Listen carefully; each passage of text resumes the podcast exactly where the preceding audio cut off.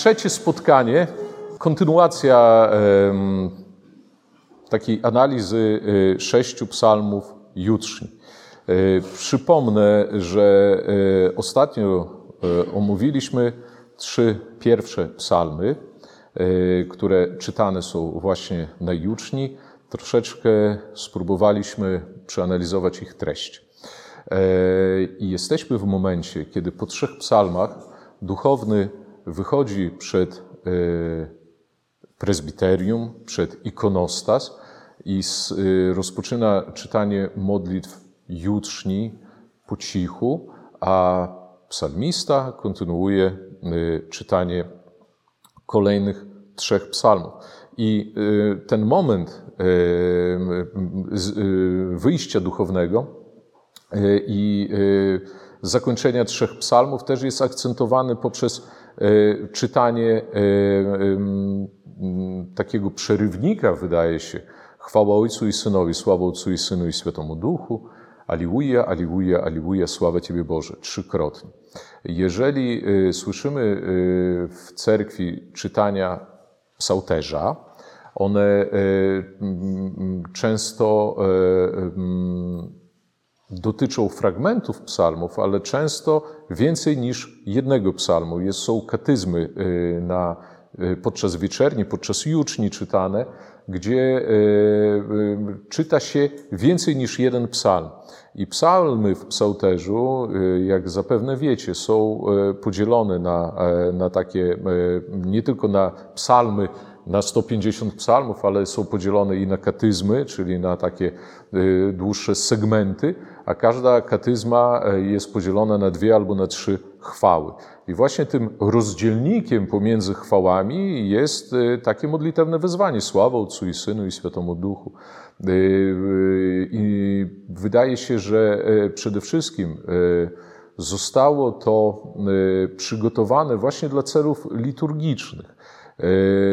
Że sama treść psalmów została uzupełniona o te dodatkowe jakby przerywniki, które pozwalają nam kontrolować jakby ilość treści. E, I na każdej juczni, na przykład każdego dnia, czytane są kolejne fragmenty psałterza, właśnie wyznaczone katyzmy, więc te wstawki sławą Ojcu i Synu i Świętemu Duchu pozwalają też odnaleźć w psałterzu odpowiedni fragment, odpowiednie psalmy, które powinny być czytane. I tutaj E, w czasie sześciu psalmów juczni, e, ten przerywnik też nam sygnalizuje, że oto połowa, połowa tej treści, która miała być odczytana, jest już za nami. To jedna rzecz.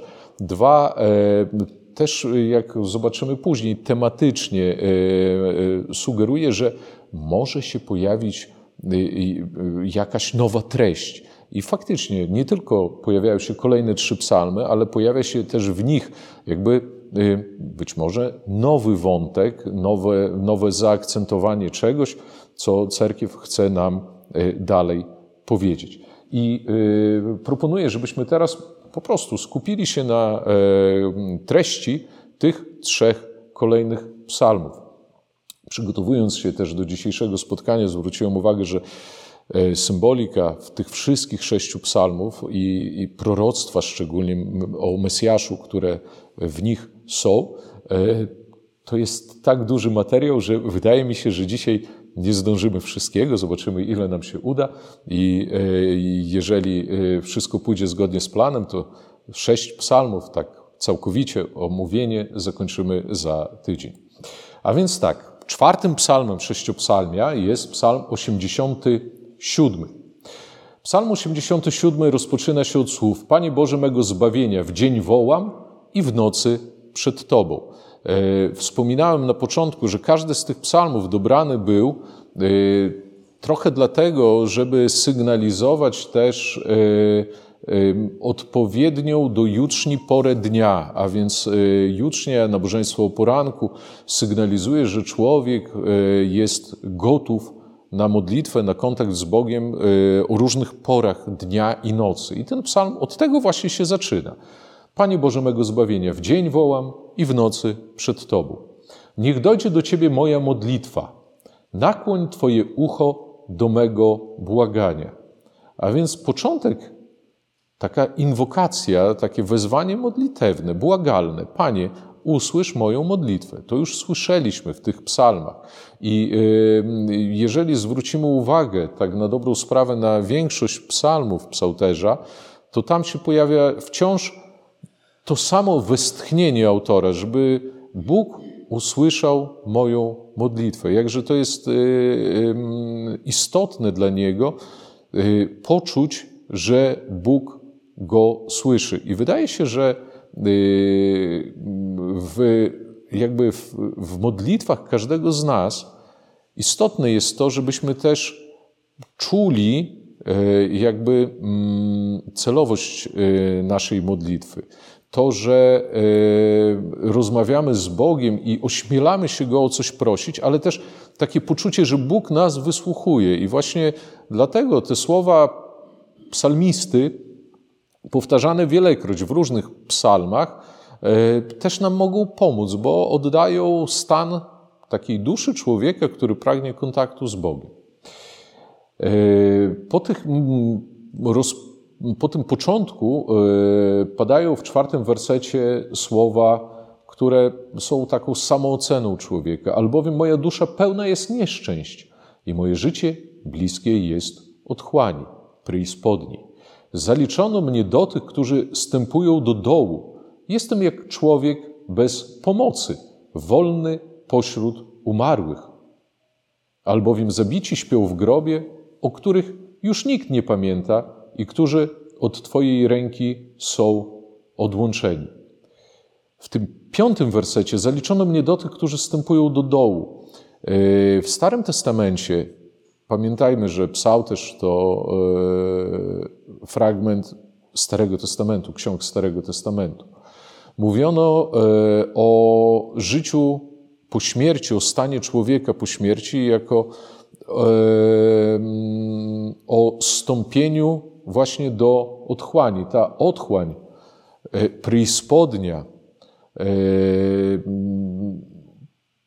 miała też swoją w tradycji żydowskiej nazwę. To był Sheol. To była kraina cieni, to była kraina szarości, można powiedzieć takiej, y, takiej egzystencji, która nie jest ani karą, ani nagrodą, do której stępowali wszyscy. Oczywiście w Starym Testamencie wyraźnie jest mowa i, i zarysowane jest i, i, piekło, i raj, natomiast y, los ludzi, którzy, y, którzy są którzy umierają, nie był tam zbyt precyzyjnie określony. Oni wszyscy trafiali jakby do tej krainy, do otchłani. Zwróćcie uwagę na proroctwo proroka Ezechiela o kościach. Czytane jest w Wielką Sobotę, tak? Kości suche, e, e, przywołane jest, żebyście znów odziały się swoimi mięśniami, skórą, żebyście e, e, przybrały tą formę cielesną, którą miałyście wcześniej i żebyście wstały na co? Na wskrzeszenie, na sąd i dopiero później jest ostateczne, ostateczne jakby określenie pewnego miejsca, w którym e, te dusze będą się znajdować. Stary Testament nie dawał odpowiedzi o sądzie ostatecznym, tak precyzyjnej, jakiej udzielił nam Chrystus. Nie dawał też nadziei, albowiem te bramy piekielne były zamknięte, one przyjmowały, natomiast nie wypuszczały. Tak? I dlatego zmartwychwstały Chrystus, który jest przedstawiony u nas na ikonach, stoi na tych złamanych drzwiach właśnie tego Szeolu, tej krainy ciemności i e, wyprowadza dusze sprawiedliwych e, i otwiera możliwość jakby wyjścia i stanięcia przed obliczem Bożym, stanięcia na, na, na sądzie ostatecznym. Więc e, tutaj psalmista mówi o sobie jako o człowieku, którego już zaliczono jakby do umarłych, tak? do straconych, do tych, którzy właśnie wstępują do dołu często w języku słowiańskim, kiedy czytamy psalm, też nie jest zbyt czytelne i jednoznaczne odkreślenie, bo jeżeli e, mówimy o otchłani, o preispodniej, to rozumiemy to w takim właśnie sensie e, piekła, szeolu, Hadesu, jakiegoś takiego stanu, tak? E, pozaziemskiego, można powiedzieć. A często w języku słowiańskim ten termin jest przedstawiony jako rów. I dlatego tutaj w polskim przykładzie też jest do dołu, tak? Rów jest jak najbardziej taką fizyczną rzeczą, tak? Mamy drogę, mamy rów przy drodze, tak? I nie każdy rozumie rów y, jako coś y, symbolicznego, co przypomina piekło, a często rozumiemy to bardzo literalnie, tak? Jako jakąś jamę, która gdzieś tam jest i w którą człowiek wpada, tak? Y, tylko, że w języku biblijnym, w języku psalmisty, ten rów, otchłań, piekło często było traktowane jako synonimy. I y, słuchając, czytając psalmy, też powinniśmy mieć świadomość, że kiedy jest mowa o dole, jamie, rowie, otchłani, to właśnie mogą być te terminy traktowane tak bardzo synonimicznie, zastępczo. Albowiem zabici śpią w grobie. Widzicie, raz jest otchłań, raz jest dół, raz jest grób. Albowiem zabici śpią w grobie, o których już nikt nie pamięta i którzy od Twojej ręki są odłączeni. Psalmista ukazuje taki smutek Starego Testamentu. Właśnie ludzi, którzy umierają i są odłączeni od Boga. I zwróćcie uwagę, w czym tkwi tak naprawdę odkupieńcze dzieło Zbawiciela – to, to zmartwychwstanie. To w tych wersetach też, y, y, te wersety też pokażą różnicę między człowiekiem Starego Testamentu a nami w Nowym Testamencie. W Starym Testamencie człowiek, który umierał, był odłączony od Boga, albowiem Bóg wypędził Adama i Ewę z raju. Zetrześnięte zostały te drzwi. I człowiek y, był poddany władzy księcia tego świata, czyli szatana. I po śmierci był zamykany w tej krainie otchłani. A Zbawiciel tak naprawdę przychodzi i daje możliwość tym, którzy byli sprawiedliwi, daje możliwość wyjścia stamtąd, ale też wstępuje do nich wszystkich, tak? I w tej ciemności roztacza swój blask, roztacza swoją światłość, schodzi aż do krańców ziemi, właśnie do najniższej otchłani. O tym hymnografowie na Paschę w preispodniej ziemi chór śpiewa na Paschę, tak? Sniszeł jesi w preispodniej ziemi. Stąpiłeś do najniższych otchłani ziemi. To właśnie do tych otchłani, o których tak smutno mówi psalmista w Starym Testamencie. Tak? Tu Zbawiciel zstąpił. Po co? Żeby żaden zmarły nie czuł się tak, jak ten werset mówi. Właśnie odłączony od Bożej ręki, odłączony od Boga, tak? pozbawiony Boga. Nie. Nawet ci, którzy umarli w Starym Testamencie, nawet ci, którzy się znajdują w tej otchłani, nie są już dzięki Chrystusowi odłączeni od Boga. Położyłeś mnie na dnie otchłani w ciemnicy i cieniu śmierci. Położył się na mnie Twój gniew i wszystkie Twoje nawałnice sprowadziłeś na mnie. Oddaliłeś moich znajomych ode mnie, uczyniłeś mnie dla nich ohydą. Zdradzony zostałem i nie mam wyjścia. Tutaj widzimy, że psalmista wskazuje, że to ten, do którego się zwraca, położył go w tej otchłani, że ten, do którego się zwraca, gniewał się na niego, że ten, do którego się zwraca, e, oddalił go od, od żywych innych osób, od, od bliźnich. Pytanie, jak to rozumieć? Czy jako e, karę Bożą? Czy bardziej, i do tego skłaniają się święci ojcowie, którzy komentują ten fragment psalmu, jako przede wszystkim konsekwencję grzesznego życia człowieka. Bóg daje człowiekowi szansę życia w ogrodzie rajskim. To pierwsze, pierwsze przykazanie, które pada w Księdze Rodzaju. Obietnica Bożej e, bliskości i tej doskonałości. I człowiek się od tego odwraca. Można powiedzieć, ale to był tylko pierwszy człowiek. Z tym, że każdy kolejny, który się rodzi, kontynuuje jakby tą, tą, tą, tą drogę Adama i Ewy, kontynuuje tą drogę samodzielnego wyboru tego, co dla niego jest dobre, nieważne jaką ocenę daje temu Bóg. I w tym tkwi tak naprawdę rajskie drzewo poznania owoców dobrego i złego. Bóg dał obiektywną prawdę. Pokazał, co jest dobre, a co złe. A najgorzej, że człowiek, tak na dobrą sprawę, każdy z nas, wybiera e, własną ocenę tego, co jest dobre i co jest złe. I tutaj bez Bożej pomocy nie jesteśmy w stanie jakby e, uniknąć tego zła w swoim życiu. A więc na dobrą sprawę to zło, które człowiek sam robi, e, jeszcze bardziej odtrąca go i oddala od Boga. I o to, o, to, o, o tym tutaj psalmista mówi. Moje, y, I znów y, kolejny raz mówiliśmy o tym już mm, przy okazji pierwszych psalmów. Grzech, problemy, zło, które się dzieje w człowieku, one to nie jest tylko moralne zło. To nie jest tylko coś niedobrego, co robimy.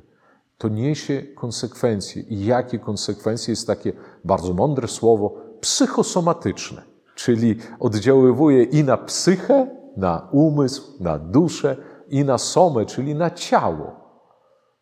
Już dawno temu ludzie w Starym Testamencie doskonale rozumieli, że e, łaska Boża uświęca całego człowieka. I dzięki temu i dusza jest czysta, ale i ciało jest e, zdrowe.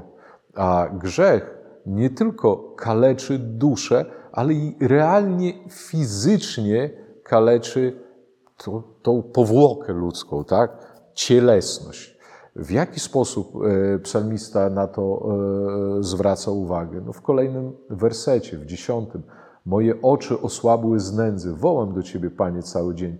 Wyciągam do Ciebie moje ręce. Moje oczy osłabły z nędzy, tak? Moje oczy osłabły z nędzy. Wcześniej mówiliśmy o tym, że człowiek się pochyla, że człowiek chodzi zgarbiony, smutny chodzi, bolą go, lędźwie i tak dalej, tak? To wszystko też jest konsekwencją tego zła, w którym człowiek zaczyna się lubować, którym się otacza. Dalej psalm.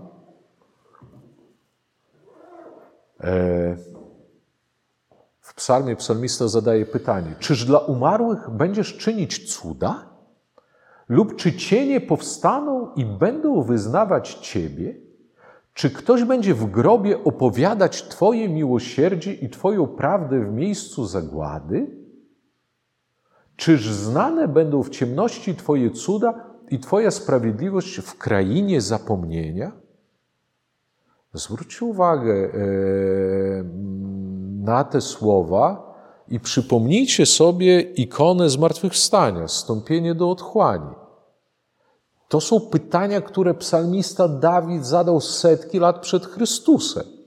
I one wszystkie, e, odpowiedź pozytywna na te wszystkie pytania jest oczywiście tak. Tylko kto tego dokona? Oczywiście Jezus Chrystus. Kiedy? W noc zmartwychwstania. To jest pytanie, które zadawali sobie ludzie, dręczyli się tym w Starym Testamencie. Idą do tej krainy zapomnienia, to znów o Szeolu, o, tym, o, tym, o tej krainie cienia, tak? Idą po śmierci do tej krainy zapomnienia, do miejsca zagłady. Jak to jeszcze jest nazwane? Grobem, rowem, otchłanią i tak dalej. Idą tam i zadają sobie pytanie, czy oświeci ich Bóg, czy stąpi do nich ktoś, kto im powie coś dobrego, da im nadzieję. I zwróćcie uwagę, co się dzieje. Do otchłani wstępuje nie prorok, wstępuje nie pocieszyciel, nauczyciel, który zapowie Zbawiciela, wstępuje sam Zbawiciel. Tak? Te pytania to jest bardzo precyzyjne wskazanie na to, co uczyni Mesjasz. I my w tych pytaniach, w tym psalmie, w zasadzie widzimy też jakby doskonałe wypełnienie właśnie w tym, co zrobił Chrystus.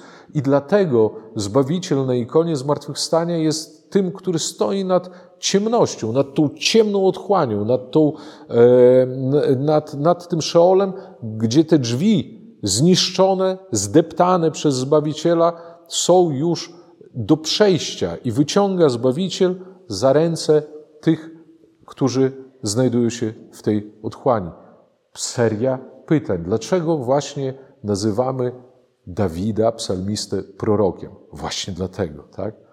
To są te ukryte, e, przez Boga objawione e, myśli, które psalmista przelał w formie takiej wzruszającej poezji.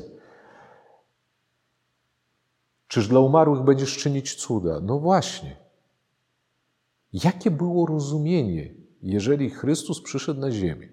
I przypomnijmy sobie dyskusję faryzeuszy z Chrystusem i y, Żydów, którzy otaczali w, tym, w tych czasach Chrystusa, e, y, otaczali Zbawiciela i zadawali mu pytanie, o co im chodziło? Żyli pod rzymską okupacją, żyli w niedoli, płacili podatki.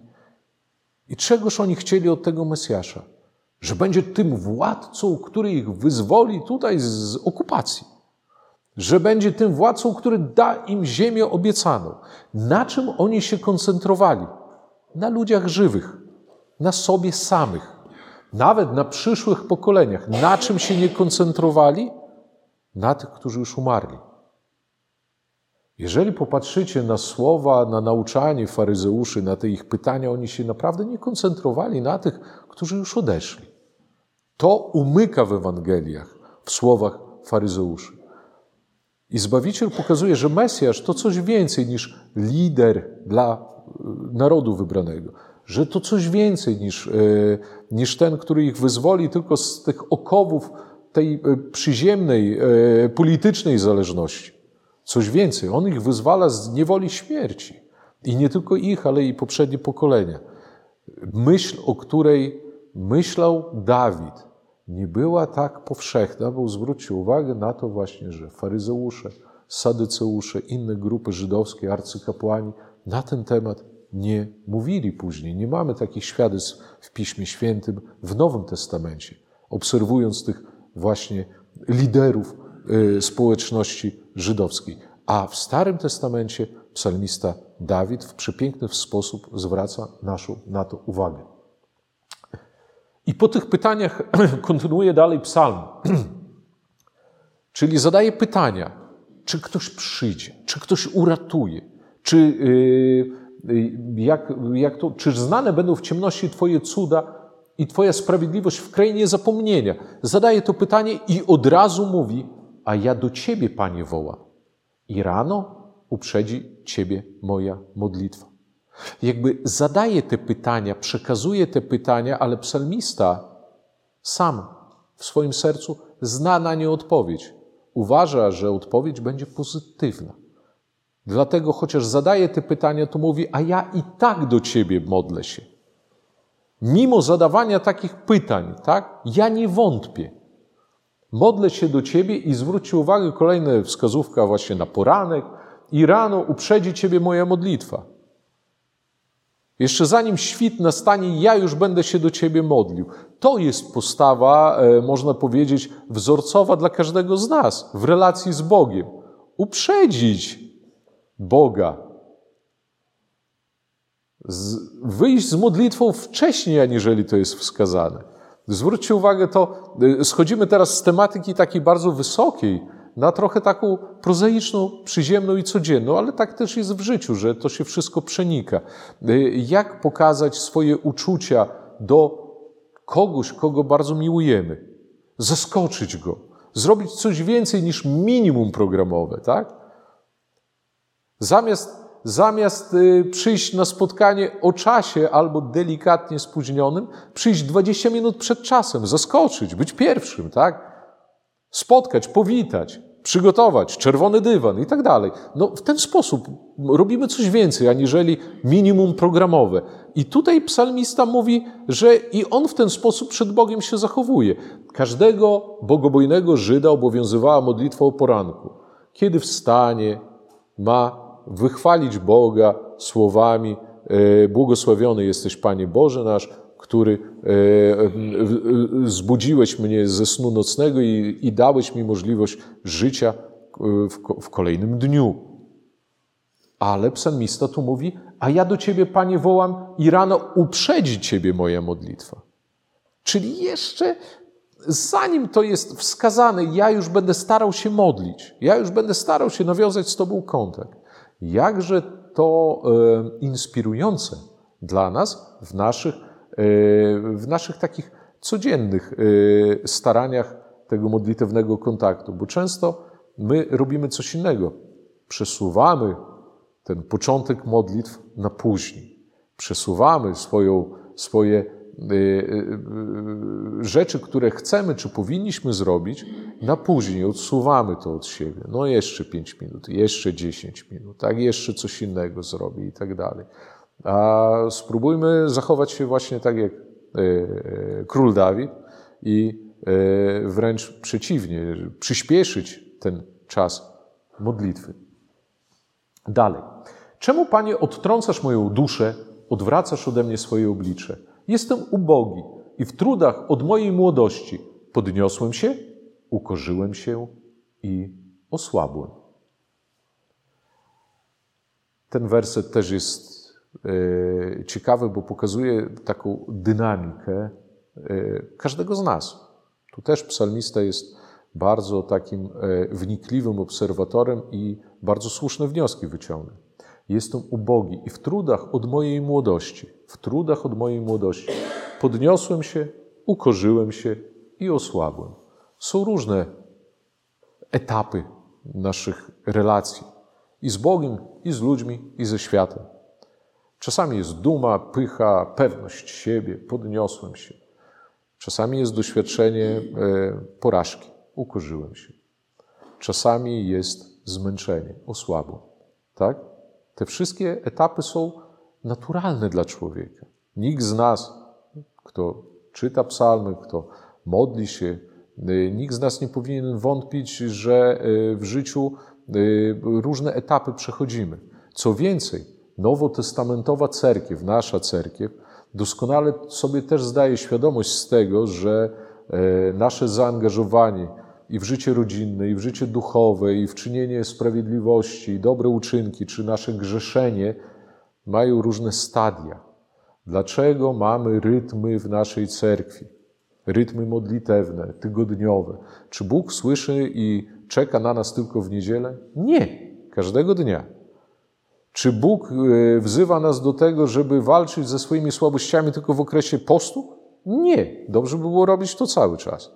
Czy Bóg e, naprawdę e, cieszy się, że myślimy o, e, o tym z wdzięcznością, co uczynił w dziele zbawienia tylko w noc zmartwychwstania? Nie, chce, żebyśmy o tym myśleli cały czas. Ale ten cykl pozwala nam jakby zmotywować się do działania, podnieść się właśnie od, od czasu do czasu, tak? Zaktywizować. Po co jest y, to, co przeżywamy teraz, czyli okres Wielkiego Postu? Jak nie takie wiosenne przebudzenie naszego, naszej energii do tego, żeby y, zadbać o naszą duszę. Robić to trzeba przez cały rok, przez całe życie, ale y, mamy różne takie stany zaangażowania i cerkiew chce wykorzystać choćby to, że od czasu do czasu podnosimy się i robimy coś więcej niż zwykle, tak? To jest taka, to jest taka obserwacja, którą, jak widzimy, psalmista Dawid już dawno, już dawno widział. Co dalej? Spadł na mnie Twój gniew i Twoje groźby mnie przeraziły. Ogarnęły mnie jak woda, cały dzień wszystkie mnie otaczają. Oddaliłeś ode mnie przyjaciela i sąsiada i mych znajomych od cierpień. I tu, jak widzimy, ten, ta druga część tego całego psalmu to jest takie powtarzanie dwóch wątków. Z jednej strony jest yy, taka yy, konstatacja, to nie jest nawet skarga, To jest pewna konstatacja faktu, że jako człowiek upadły przeżywam te wszystkie przeciwności losu, przeżywam te wszystkie ciosy, które na mnie spadają, a z drugiej strony pokładam nadzieję w Bogu. I widzicie, nawet w tym psalmie, który nie jest długi, składa się z 18 wersetów, 19, przepraszam, te wątki wzajemnie się przeplatają, jakbyś człowiek prowadził z samym sobą dyskusję. Z jednej strony trochę narzeka, a z drugiej strony oddaje się pod opiekę Bożą. Z jednej strony yy, yy, smuci się, że, że nic mu nie wychodzi, z drugiej strony mówi, że ale nadzieja jest w Panu Bogu. Tak?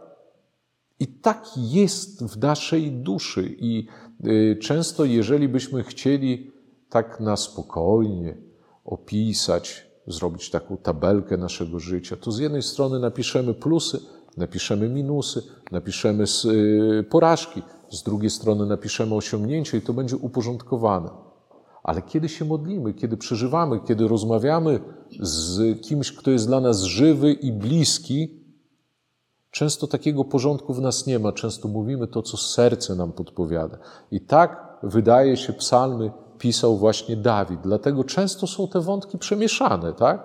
Nie, nie jest tak, że pierwsza część psalmu to będzie e, wskazanie tych, tych konsekwencji grzechu, problemów, upadku, nieszczęścia, bez sensu tej śmierci, tak? A z drugiej strony będzie nadzieja. Wszystko jest wzajemnie przeplecione. I e, tak do końca tych psalmów e, zwróćcie uwagę, będziemy na, na to zwracać uwagę, tak psalmista e, Dawid e, rozmawia z Bogiem. I na koniec psalmu powtarzany jest werset drugi i trzeci. Panie Boże mego zbawienia, w dzień wołam i w nocy przed Tobą. Niech dojdzie do Ciebie moja modlitwa, nakłoń Twoje ucho do mego błagania. Czyli to takie podsumowanie tego całego psalmu. Kolejnym psalmem jest psalm 102. Psalm 102 jest znany nie tylko z jutrzni, nie tylko z sześciu psalmów jutrzni, ale również z liturgii. I podczas liturgii też jest słyszany w naszej cerkwi. I to jest psalm pochwalny. Psalm, w którym wychwalamy Boga. Błogosław duszo moja Pana, błogosławi duszę moja Господа. I wся внутренняя moja imię Świętoje Jego i całe moje wnętrze imię Jego święte. Błogosław duszo moja Pana i nie zapominaj wszystkich Jego dobrodziejstw. Czy to jest y, jeszcze, może mm, y, skupmy się na tych pierwszych słowach. Czy to jest dziękczynienie i wychwalenie Boga? Y, z jednej strony tak, bo w psalmie bardzo dużo pada słów takich, które wychwalają Boga, ale jest to mo mo mobilizacja człowieka. Pamiętacie, czym się kończył ten poprzedni psalm? Takim wezwaniem, żeby człowiek zwracał się do Boga w modlitwie. I jakby kolejny psalm jest przykładem tego, w jaki sposób ma się zwracać y, człowiek do Boga w modlitwie. I zwróćcie uwagę, że ten adresatem tego psalmu nie jest Bóg, a jest dusza człowieka. Jest sam człowiek, jakby człowiek sam siebie motywuje. Błogosław duszo moja Pana. Zacznij to robić. Tak? Zajmij się tym. Rozpocznij w, w okazywanie wdzięczności Bogu. I co więcej, to wezwanie to nie jest tylko taka zachęta, zrób coś, skierowana do, do ludzkiej duszy, do, nas, do nas, do, do, do każdego z nas, ale ten psalm również wyjaśnia, dlaczego masz to zrobić, jaki powód się za tym kryje, jakie masz y, intencje, dlaczego chcesz to robić tak na dobrą sprawę. Więc jest takim instruktarzem, który ma pomóc człowiekowi z chęcią się modlić. Popatrzmy na ten psalm właśnie w takim kontekście. Błogosław duszo moja Pana i całe moje wnętrze, imię Jego święte. Błogosław duszo moja Pana. Nie zapominaj wszystkich Jego dobrodziejstw. Jeżeli ja będę pamiętał o Bożych dobrodziejstwach, o łaskach, o tym, co mi dał, to będzie mnie to motywowało do wdzięczności. Jeżeli nie zauważę, no to za co będę wdzięczny? Na tym opiera swoje pokusy szatan. Ukrywa przed nami Boże łaski, które Bóg na nas zesłał. Są często ludzie, którzy są nieszczęśliwi. Nic dobrego w życiu mnie nie spotkało. Nic, yy, za nic nie muszę dziękować. Czy tak naprawdę jest? Czy przypadkiem yy, ten człowiek nie zauważa albo wielkiego dobra, które Bóg mu zesłał, albo wielości małych darów, które otrzymał od Boga? I dalej psalmista mówi: On oczyszcza wszystkie Twoje nieprawości. Jakby wyjaśnia człowiekowi, dlaczego ma się modlić, dlaczego ma błogosławić, dlaczego ma być wdzięczny. On oczyszcza wszystkie Twoje nieprawości, leczy wszystkie Twoje choroby, wybawia z zagłady Twoje życie, koronuje Cię łaską i zmiłowaniem, nasyca dobrami Twoje pragnienie, odnowi się Twoja młodość jak u orła. Pan czyni miłosierdzie i los wszystkim uciśnionym. I to dalej, i dalej, i dalej. Jakby psalm ten wymienia te wszystkie e, dobre łaski, które spływają na człowieka. Sprawdźmy, czy one faktycznie są dobre i czy faktycznie dotykają człowieka. Od trzeciego wersetu. On oczyszcza wszystkie Twoje nieprawości. No tak, co człowiek robi, kiedy zgrzeszy? W jaki sposób umie oczyścić swoje sumienie, uspokoić? Czy sam jest w stanie sobie wybaczyć? Są ludzie, którzy to próbują robić. Natomiast my, jako ludzie wierzący, czujemy, że potrzebujemy od Boga przebaczenia, tak? I do Niego się kierujemy ze słowami yy, o, o, o, właśnie o odpuszczenie grzechu. Leczy wszystkie Twoje choroby, wybawia z zagłady Twoje życie. Z jakiej zagłady? A nawet z takiej zagłady, o której powiedział we wcześniejszym psalmie E, król Dawid, czyli z tej zagłady po śmierci, tak? gdzie trafia się do krainy szarości, gdzie nie ma perspektywy na nic, ani na karę, ani na nagrody, gdzie nie ma nic. Korunuje cię łaską i zmiłowaniem. Dlaczego takie słowa padają? Takie słowa e, również padają podczas sakramentu małżeństwa. Jest w obrzędzie koronowania. Jest taki moment, kiedy nad młodą parą e, nakładane są korony, tak? I duchowny mówi, że oto Bóg koronuje ich łaską i dostojeństwem. Co znaczy koronacja łaską i zmiłowaniem? Bóg zapowiada, jak w Starym Testamencie w Księdze Rodzaju umieścił człowieka w rajskim ogrodzie. Tak ten rajski ogród, który był doskonale rozumiany przez Żydów, e, którzy jeszcze nie mieli swojej ziemi obiecanej, którzy byli nomadami, pasterzami, on był przez nich rozumiany jako piękne, szczęśliwe miejsce, bo sami byli koczownikami, nie znali cywilizacji, nie znali rozwoju takiego, jaki, jaki, jaki później nastąpił. I dla nich miejscem szczęśliwości była tak naprawdę oaza na pustyni, gdzie mogli nakarmić swoje trzody, gdzie mogli czuć się bezpiecznie, gdzie mieli dostęp do pożywienia, do wody.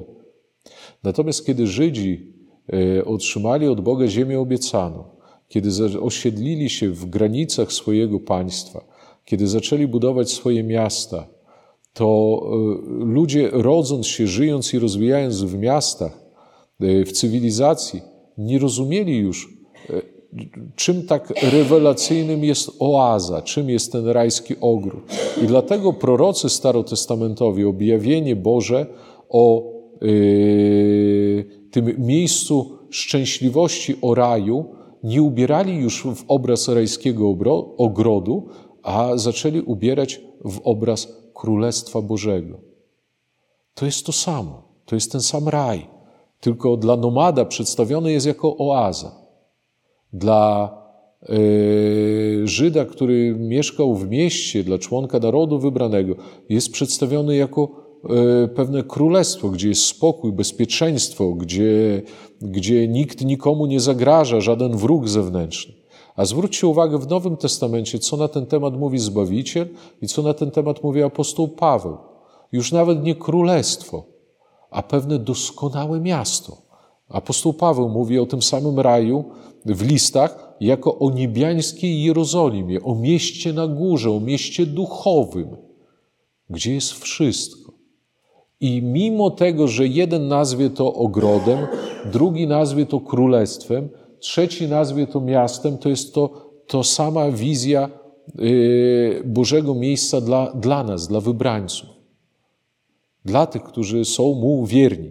I tutaj wskazanie na tę, tą koronację, po co jest zasygnalizowane? Właśnie po to, że do królestwa mają prawo ci, którzy są koronowani. Tak? I ta korona, ten wieniec jest symbolem tego wybraństwa, że przynależysz.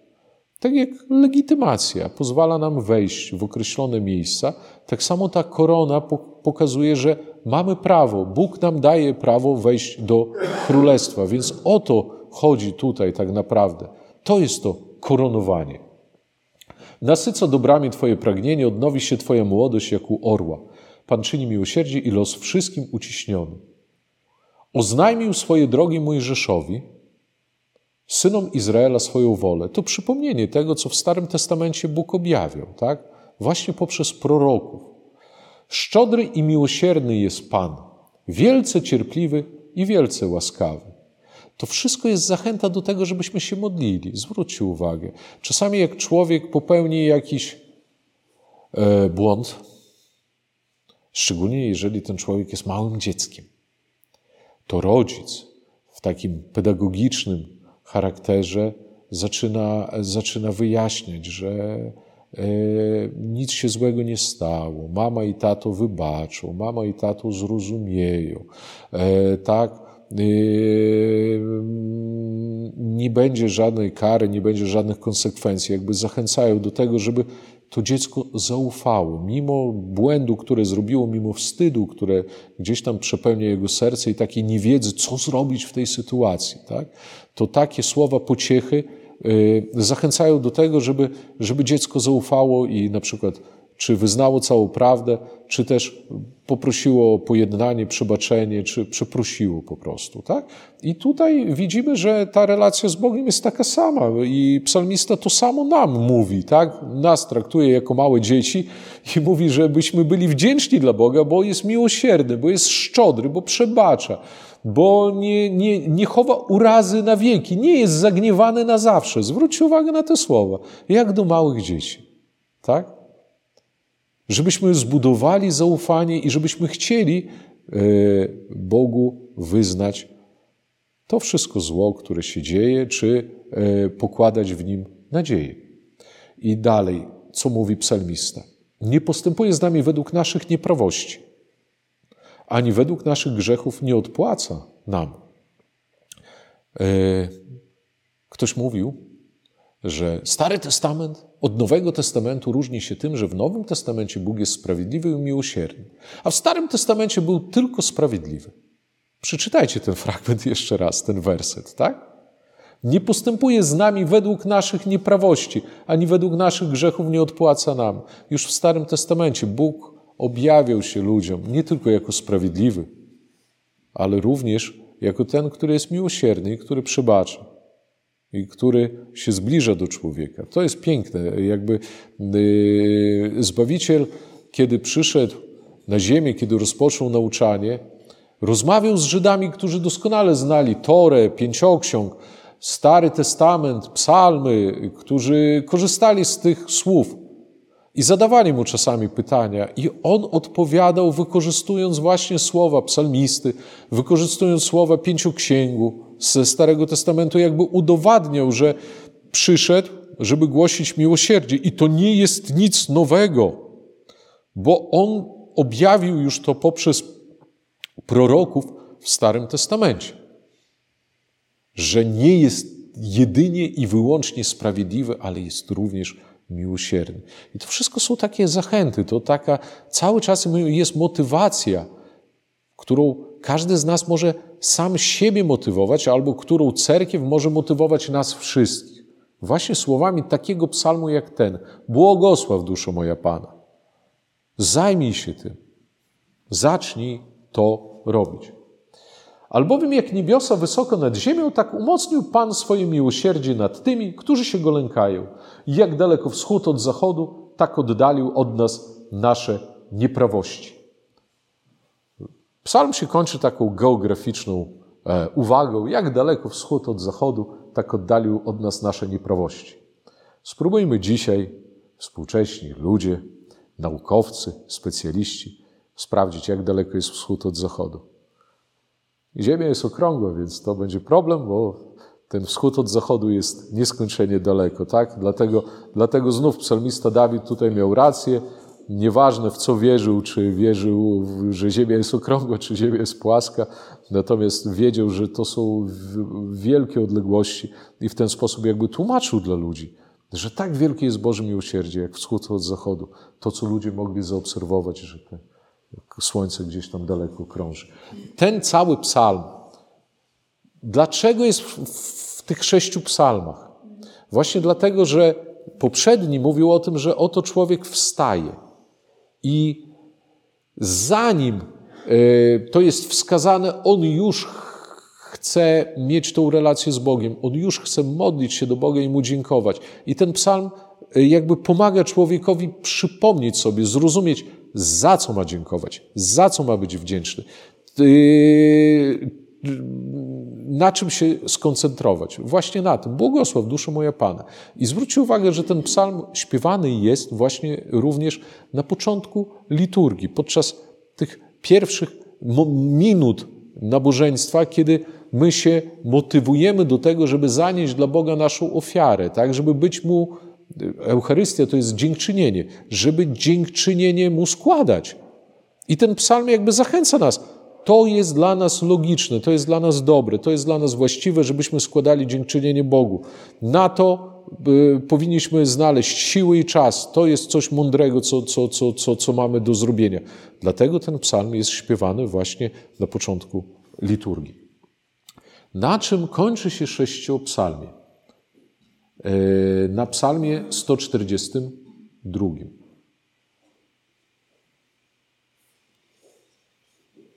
Ale jeszcze psalmu 102 nie skończyłem, przepraszam.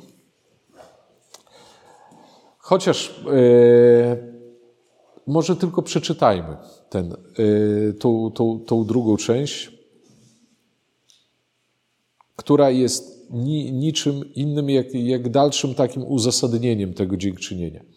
Jak lituje się ojciec nad synami, tak lituje się Pan nad tymi, którzy się go lękają. I Chrystus w oparciu o ten fragment daje nam przypowieść o synu marnotrawnym. To, to nie jest nic innego jak wytłumaczenie e, tego, jak głębokie jest to e, zlitowanie, jak głęboka jest ta miłość ojcowska. Albowiem On zna swoje stworzenie, pamięta, że jesteśmy prochem. Dni człowieka jak trawa, jak kwiat polny rozkwita, Muśnie go wiatr i już go nie ma, i nie pozna go już jego miejsce. Ale miłosierdzie Pańskie od wieków i na wieki nad tymi, którzy się go lękają.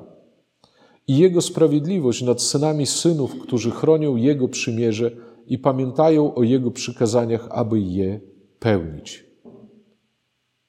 No, te słowa, e, szczególnie dla współczesnych ludzi, są chyba istotne. Sprawiedliwość Boża nad tymi, którzy chronią Jego przymierze i pamiętają o Jego przykazaniach, aby je pełnić.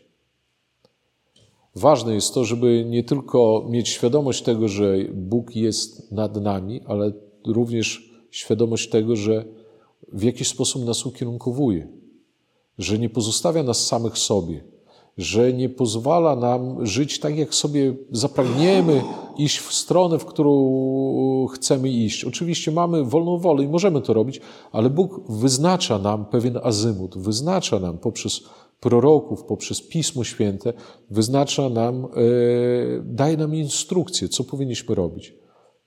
I ceni tych, którzy trwają przy tej drodze. To jest ważne w dzisiejszych czasach takiego indywidualizmu, kiedy każdy wydaje się, że jest na tyle mądry i wybitny, że sam znajdzie sobie drogę, którą będzie chciał pójść i odrzuca wszystkie utarte szlaki. Tutaj psalmista mówi inaczej, że dobry jest ten człowiek i znajdzie upodobanie w oczach Boga, który zaufa Bogu i pójdzie tą ścieżką wyznaczoną przez Niego. I po to jest jakby cerkiew, która przypomina nam o tych zasadach i prowadzi nas również tą ścieżką i idzie razem z nami. I dalej. Y, Pan na niebiosach przygotował swój tron i Jego królestwo wszystkim włada. I na koniec wezwanie już nie tylko do człowieka. Zwróćcie uwagę. Błogosławcie Pana, wszyscy Jego aniołowie, silni mocą, czyniący Jego rozkazy, słuchający głosu Jego słów. Błogosławcie Pana, wszystkie Jego moce, Jego słudzy czyniący Jego wolę. Błogosławcie Pana, wszystkie Jego dzieła, na każdym miejscu Jego panowania. I na koniec ostatnie wezwanie: błogosław duszo moja Pana. Czyli na początku ten psalm wyjaśnia, dlaczego mamy błogosławić, i na dobrą sprawę dopiero od 20 wersetu jest wezwanie również do innych. Do kogo? Do sił bezcielesnych. Aniołowie, moce, potęgi, panowania, trony to nic innego jak nazwy chórów anielskich. Tak? To też są synonimy. My często e, traktujemy je w Piśmie Świętym właśnie synonimicznie. Moce, panowania, trony to wszystko nazwy tych istot bezcielesnych, które służą Boga. I do nich zwraca się psalmista. Wy również wychwalajcie Boga. I ten przedostatni werset, y, y, przedostatnia fraza. Błogosławcie Pana wszystkie Jego dzieła na każdym miejscu Jego panowania.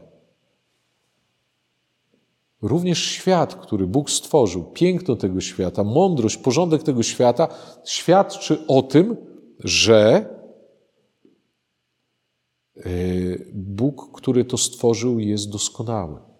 I my wzywamy, i żeby przyroda i cały świat też błogosławiły Boga, ale przede wszystkim tym zasadniczym celem jest to, żeby to człowiek błogosławił Boga. I tym takim wersetem podsumowującym cały psalm, jak widzicie, jest e, zakończenie, które powtarzane jest dwukrotnie. Na każdym miejscu Jego panowania błogosław duszo moja Pana. Na każdym miejscu Jego panowania błogosław duszo moja Pana. Wezwanie do wdzięczności. Ostatni psalm, sześciopsalmia, to psalm 142. Psalm, który rozpoczyna się od słów: Panie, usłysz moją modlitwę, wysłuchaj mego błagania w Twojej prawdzie, usłysz mnie w Twojej sprawiedliwości. I nie pozywaj na sąd Twego sługi, bo żaden żyjący nie usprawiedliwi się przed Tobą. Pamiętacie, co przed chwilą mówiliśmy o sprawiedliwości i miłosierdziu. Jeżeli patrzeć tylko na Bożą sprawiedliwość, to nikt nie zostanie usprawiedliwiony. I tutaj psalmista też przypomina o tym samym. Nie pozywaj na sąd Twego sługi, bo żaden żyjący nie usprawiedliwi się przed Tobą. Żaden żyjący nie usprawiedliwi się przed Tobą. Albowiem wróg ściga moją duszę. Moje życie ukorzył do ziemi, posadził mnie w ciemnościach, jak tych, co dawno umarli. Również ten wątek się powtarzał już w tych psalmach, które nawet dzisiaj wspominaliśmy. I omdlał we mnie duch mój, struchlało we mnie moje serce. Wspominam dawne dni, rozmyślam o wszystkich Twoich dziełach, rozpamiętuję czyny Twoich rąk. Przed chwilą czytaliśmy psalm, który wzywał nas do tego, żeby dziękczynienie składać Bogu, żeby błogosławić Boga za wszystkie dzieła. I tutaj jakby psalmista kontynuuje ten wątek i mówi: Ja to robię. Ja to robię. Wspominam wszystkie Twoje dzieła, dawne dni. Rozmyślam wszystkie Twoje dzieła, rozpamiętuję czyny Twoich rąk. Właśnie to staram się robić jako człowiek, który co prawda jest grzeszny, ale stara się to zrealizować w swoim życiu. Wyciągnąłem ku Tobie moje ręce, moja dusza tęskni do Ciebie jak spragniona ziemia. Szybko usłysz mnie, Panie, bo ustaje mój duch. Nie odwracaj Twego oblicza ode mnie, bo upodobnię się do stępujących do grobu. Spraw, abym rankiem usłyszał o Twoim miłosierdziu, albowiem w Tobie złożyłem nadzieję. Wskaż mi, Panie, drogę, którą pójdę, ku Tobie bowiem podnoszę moją duszę. Te wszystkie frazy, wydaje się, były wcześniej sygnalizowane w tych psalmach. Z jednej strony świadomość tej ludzkiej niedoskonałości, z drugiej strony taka chęć, żeby Bóg wyszedł naprzeciw i pocieszył i e, odpowiedział na prośby i błagania człowieka. Uwolnij mnie od moich wrogów, Panie, do Ciebie się uciekam. Naucz mnie pełnić Twoją wolę, albowiem Ty jesteś moim Bogiem. Naucz mnie pełnić Twoją wolę, albowiem Ty jesteś moim Bogiem. Naucz mnie pełnić Twoją wolę. W psalmie Dawida przed wiekami psalmista wzywa, żebym ja jako człowiek umiał wypełnić wolę Bożą.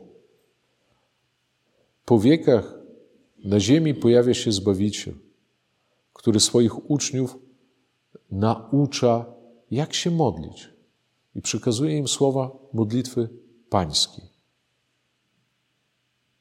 Da będzie wola Twoja jako na niebiesi i na ziemi. Niech Twoja wola będzie w niebiosach i na ziemi. Te słowa Zbawiciela, słowa modlitwy Pańskiej, znów, to nie są słowa, które nie byłyby objawione jeszcze i w Starym Testamencie. Psalmiści, psalmista, prorocy – Bóg objawiał w Starym Testamencie tą prawdę w różnych formach, w różnych miejscach. I Zbawiciel mówi o tym samym. Dlatego, kiedy apostołowie zadają mu pytanie, czy przyszedłeś zniszczyć prawo, on mówi nie zniszczyć, wypełnić, napełnić tą treścią. Zwróćcie uwagę na to. Y, błędem jest, jeżeli ktoś uważa, że Nowy Testament jest przeciwieństwem Starego Testamentu, czy że Stary Testament przestał obowiązywać. W Starym Testamencie, jak widzimy, jeszcze w czasach przed Chrystusem, te prawdy Bóg już objawiał w sposób taki subtelny, a później w pełni objawił przez samego Syna Bożego. To jest ta zasadnicza różnica, którą my mamy w cerkwi Chrystusowej. Naucz mnie pełnić Twoją wolę. Zwróćcie uwagę, że jeszcze w Starym Testamencie te wezwanie było czymś, co prowadziło ludzi. Naucz mnie pełnić Twoją wolę. I y, pozostaje to takim uniwersalnym wezwaniem w Starym i w Nowym Testamencie. Albowiem Ty jesteś moim Bogiem. I dalej, następny fragment. Niech dobry Twój duch prowadzi mnie ku ziemi prawej. Duch Twój błogi nastawi mnie na ziemię prawą. Duch Twój błogi. Kiedy będziemy później rozmawiać o proroctwach mesjańskich, ten fragment będzie przywoływany jako jedno, jeden z ważniejszych punktów, które wskazują na wstąpienie Ducha Świętego, na zesłanie Ducha Świętego i na apostołów, i na cały świat. Dla Twego imienia, Panie, ożyw mnie, Twoją sprawiedliwością wyprowadź moją duszę z udręki. I w Twoim miłosierdziu zniszczysz moich wrogów, wytracisz wszystkich nastających na moją duszę, albowiem ja jestem Twoim sługą. Na tym kończy się szósty psalm, czytany na juczni i powtarzany jest, są dwa wersety. Z tym, że ponieważ kończy się cały cykl sześciu psalmów, one są powtarzane w taki nieco inny sposób. Jeden z nich jest powtarzany dwukrotnie. Usłysz mnie, Panie, w Twojej sprawiedliwości i nie pozywaj na sąd Twego sługi. I jeszcze raz ten sam werset. Usłysz mnie, Panie, w Twojej sprawiedliwości i nie pozywaj na sąd Twego sługi. I na koniec, niech dobry Twój duch prowadzi mnie ku ziemi prawej. Jeżeli weźmiemy jeszcze raz te wszystkie podsumowania tych sześciu psalmów, one wskazują na to, że przede wszystkim na zachętę, żeby o świcie, o poranku stawać przed Bogiem, żeby składać Mu dziękczynienie, żeby umieć być wdzięcznym za wszystkie łaski i mimo ludzkiego upadku liczyć na Boże miłosierdzie. I tutaj nie pozywaj na sąd Twego sługi, o tym samym mówi – o tym, żeby Bóg traktował nas po linii miłosierdzia, a nie sprawiedliwości. I na koniec padają słowa: Niech dobry Twój duch prowadzi mnie ku ziemi prawej. I zwróćcie uwagę, że później Zbawiciel w Nowym Testamencie wyjaśnia swoim uczniom i nam wszystkim taką prawdę, że kto się nie narodzi z wody i ducha, nie będzie mógł wejść do Królestwa Bożego. A w Starym Testamencie e, król Dawid mówi: Niech dobry Twój duch prowadzi mnie ku ziemi prawej. To są znów wskazania na to samo, działanie Ducha Świętego na, na apostołów e, i na nas wszystkich. W ten sposób sześciopsalmie to jest jednocześnie dobór psalmów, które mówią o modlitwie o poranku. Taki można sklasyfikować. I cerkiew wybrała nam sześć psalmów, albowiem one, każdy z nich, e, każdy z nich mówi o tym, że rano trzeba się modlić. I dlatego my je czytamy na nabożeństwie porannym, jakby żeby się utwierdzić w tym przekonaniu, że robimy dobrze. Ale to jest zbyt daleko, zbyt płytkie e, i te psalmy niosą w sobie dużo, dużo więcej. E, czego się tak na, możemy nauczyć, słuchając tych wersetów jeden po drugim? Chyba mm, w pierwszej kolejności tego, że my, podobnie jak król Dawid, jak psalmista, jesteśmy ludźmi, w których miotają się często sprzeczne uczucia. Z jednej strony nadzieja na Boga, z drugiej strony wstyd, z trzeciej strony żal, z czwartej strony jakiś smutek, świadomość własnej niedoskonałości, e, strach i obawa. E, problemy, które wynikają z naszej relacji z bliźnimi, z ludźmi, z obcymi, z wrogami i tak. Ale nad tym wszystkim jakby jest takie, jest taka korona tego Bożego miłosierdzia, która jest ponad to wszystko. E,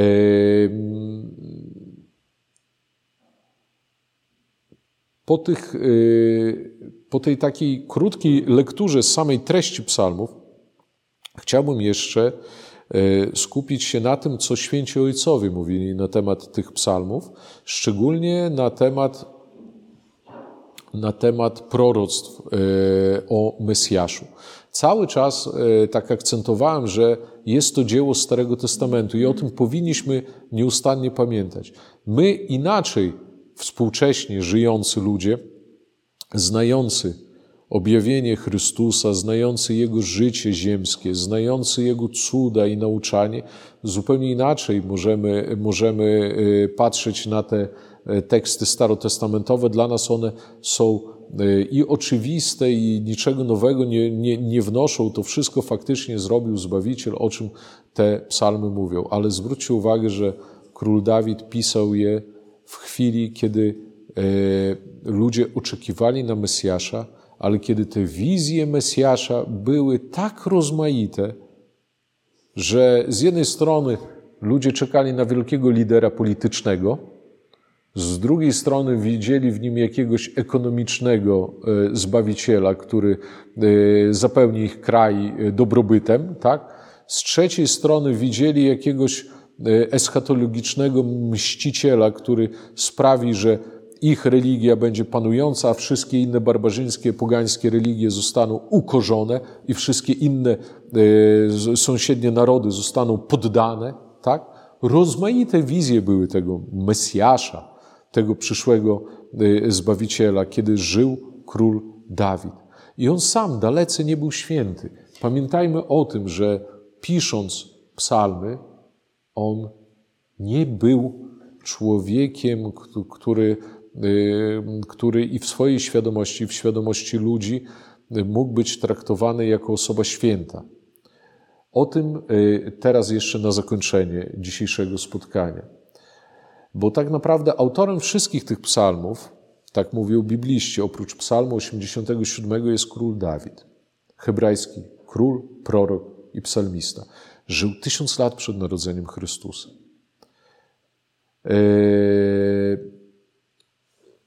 Całe życie od młodości z jednej strony cierpiał prześladowanie.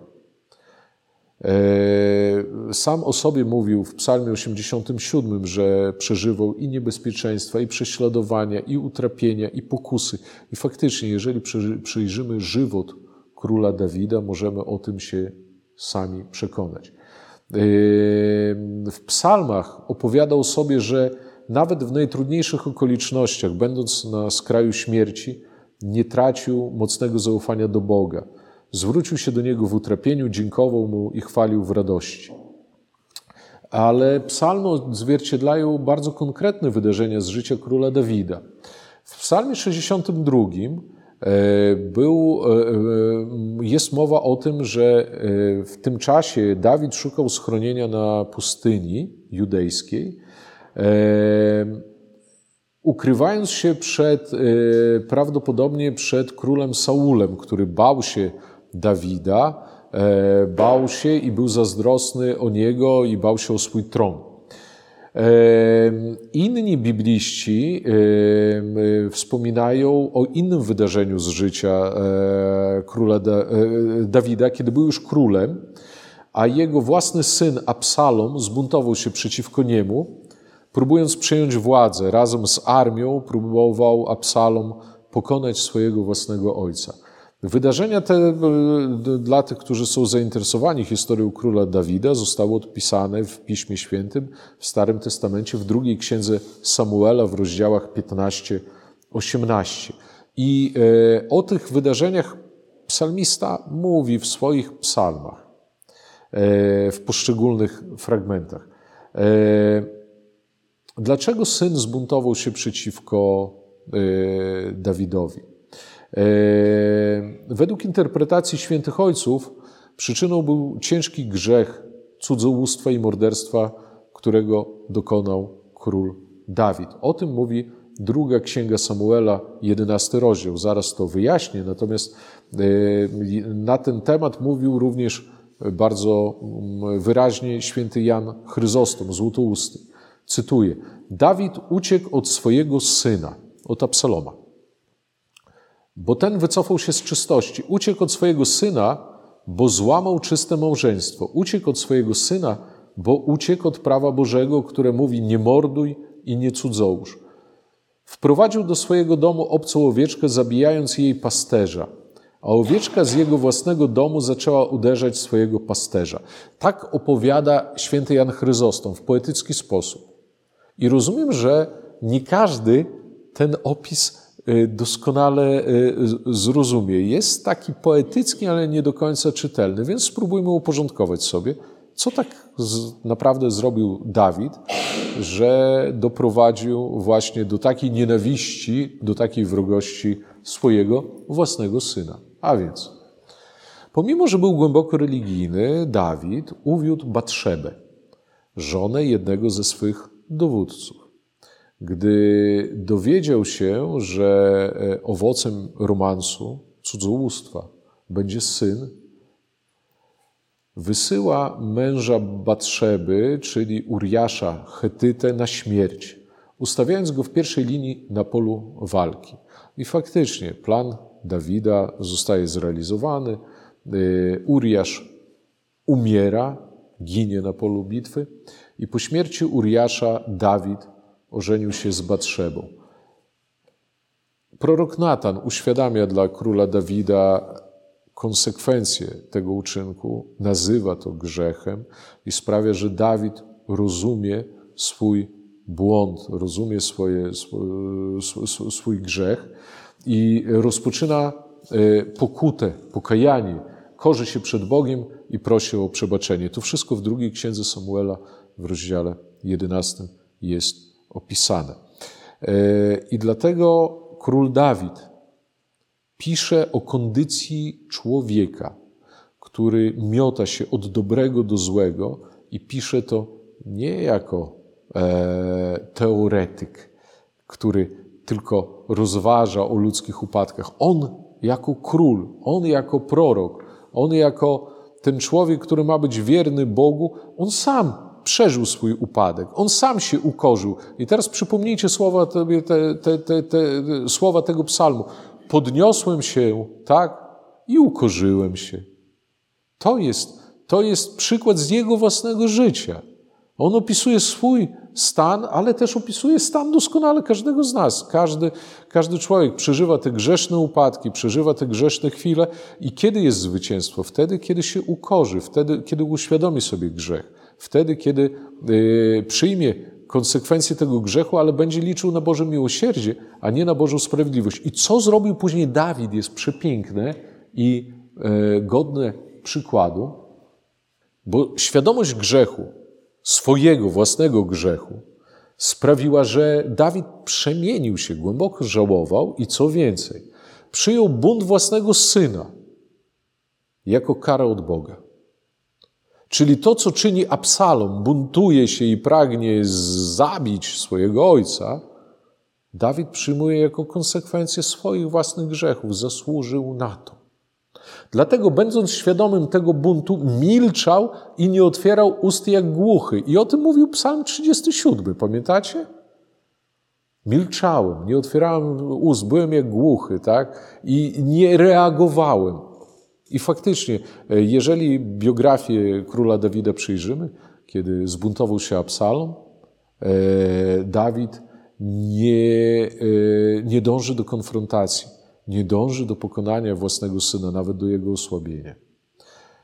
Dawid nie czuł się moralnym autorytetem, aby powściągnąć swego zbrodniczego syna i pozostawił to Bogu, by ukarał go tak, jak ten uzna za stosowny. To jest e, jakby przykład e, takiej postawy, którą, którą e, Dawid również zawiera w swych psalmach.